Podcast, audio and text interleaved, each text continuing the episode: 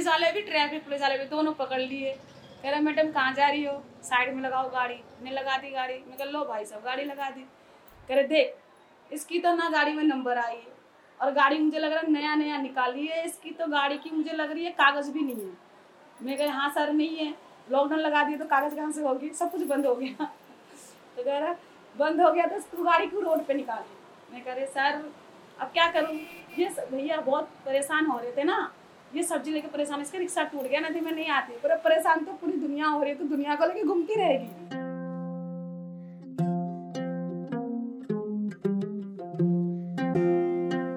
समाज में कुछ काम ऐसे हैं, जिनसे महिलाओं को एकदम अलग रखा जाता है। क्योंकि यह माना जाता है कि वह काम सिर्फ़ पुरुषों के लिए है। गाड़ी चलाना भी उनमें से एक है। इसलिए ई रिक्शा वाहिनी बनना हमारी बहनों के लिए न केवल एक व्यक्तिगत कामयाबी है, बल्कि ये समाज की एक भारी चुनौती को टक्कर देने का काम भी करती है।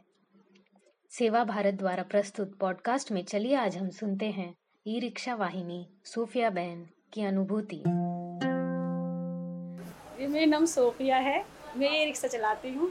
मैंने तो पहले फैक्ट्री में भी करी हूँ, स्कूलों में भी काम कर, जॉब करी हूँ। उसके बाद मैंने दुकान भी लगाई हूँ। तो फैक्ट्रियों में ये होता है ना, काम तो करवा लेते हैं। पैसे देने के टाइम वो रोने लग जाते हैं।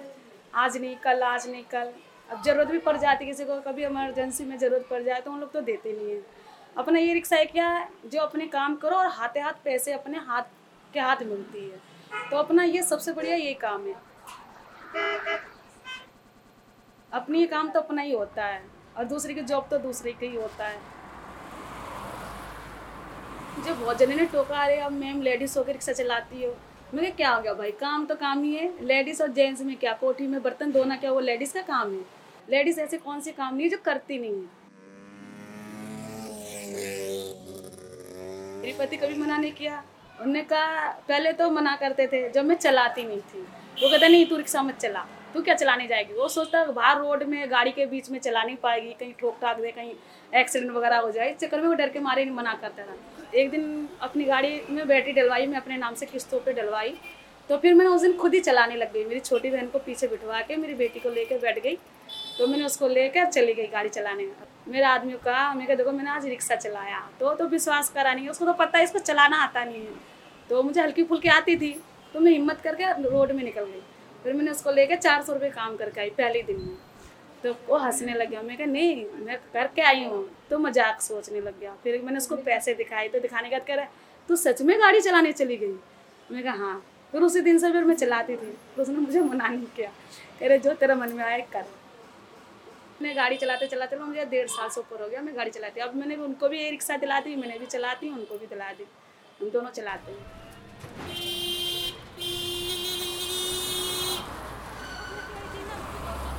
पुरानी रिक्शा तो मैंने पच्चीस हज़ार डाउन पेमेंट दे के इनसे ले ली हूँ। लेकिन सेवा की तरफ़ से इनने अपनी तरफ़ से कैश निकाले, फिर किस्तों पे मुझे दिए। मैंने खाता खुलवा रखी है, उनने कही थी, खाते में पैसे भरो। तो आपको उसमें फ़ायदा होंगे, कभी भी आपको पैसे ज़रूरत पड़े तो किस्तों पे ले सकती हो। गाड़ी कैसे चलाना है, यह सीखने और ड्राइविंग लाइसेंस बनवाने से लेकर ई रिक्शा की खरीदी के लिए कम किस्तों वाला लोन पाने तक सेवा ने हर पड़ाव में बहनों का साथ दिया है। आज दिल्ली के जहांगीरपुरी में सात महिलाएँ ई रिक्शा वाहिनी बनकर अपनी आजीविका कमा रही हैं। लेकिन मैं तो इतना कहूँ, जो महिलाओं को दबाओ मत। दबाव के रखना नहीं चाहिए, कभी भी क्या किसी की बेटी हो या किसी की बहू हो या किसी की बीबी हो। ठीक है ना? क्योंकि दबा के रखने से कोई हल नहीं होता। लड़कियों को भी आज़ादी दो, उनकी पंख खोलो, जो वो भी अपने लिए कुछ करें।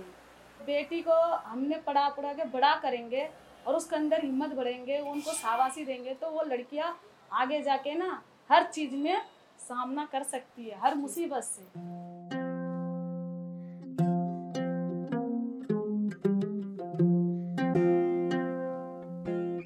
आशा है हमारी बहनों की अनुभूति सुन, आपको हिम्मत और प्रेरणा मिले। ऐसी ही कुछ और कहानियों को लेकर आएँगे हम। पॉडकास्ट के अगले कुछ अंकों में। धन्यवाद।